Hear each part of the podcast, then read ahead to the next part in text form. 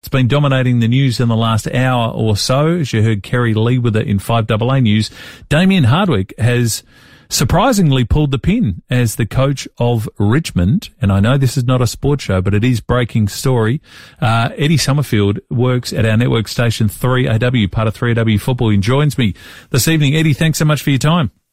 Yeah, good evening, mate. Uh, absolutely in shock. Where did it come from? How did this come about and why so soon mid-season?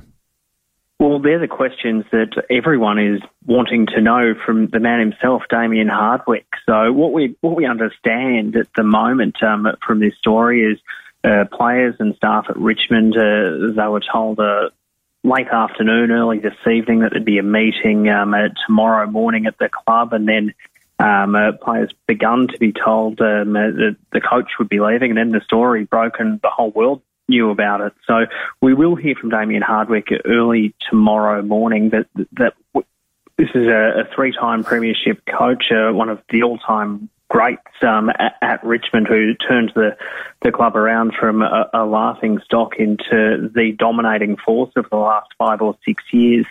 Um, uh, yeah, he'll speak tomorrow. It's still a bit unclear if he will coach on Sunday against Port Adelaide, of course, which that has its own nice, or nice from a news sense anyway, mm. um, narrative that will play out because, of course, Ken Hinkley, he we don't know the future of his um, coaching status at Port Adelaide um, for next season. He's without a contract, and the club has been very adamant um, right throughout that they'll review things in August. To be fair to say, they're going very nicely at the power at the moment, so you'd think he'd be extended. But Damien Hardwick, obviously a premiership player at Port Adelaide, um, some people would draw that bow, but I think at the moment, Damien Hardwick, he'll be looking to take some time off because from all reports, this is a case of burnout.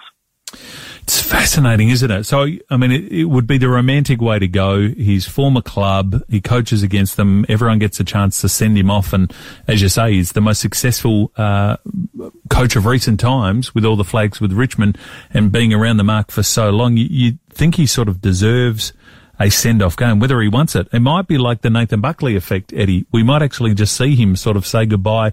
And there are shades of Bucks too, isn't there? Because Nathan sort of got to that point where I think he sort of thought, well, that's enough too. I've had a bit of burnout, but gee, it's early in a season for uh, for Damien to do this. Yeah, not even at the halfway point, and uh, they've only won the three games for the season. Richmond, obviously, uh, not where they want to be. Some circumstances they probably should have won won a few more, particularly most recently Dreamtime at the G on uh, Saturday night. So, yeah, I, I think Richmond faithful they'd want to see Damien Hardwick coach a chance to to say thank you for all the good times he's delivered during what's been a, a, dark period in a lot of people's lives, particularly in Melbourne during COVID lockdowns. Richmond were winning premierships, um, a, a, chance to say goodbye, but you just don't know Damien Hardwick. He might have dead set just had mm. enough and they get out of the all encompassing football system. Of course, we've heard Chris Scott in, in recent years talk about the Geelong coach, talk about just how hard and consuming it is being a, an AFL coach. And he, when asked the question, should his coach, should his um, twin brother Brad get back into coaching, he said, no, he absolutely should not. It's too hard a job. So,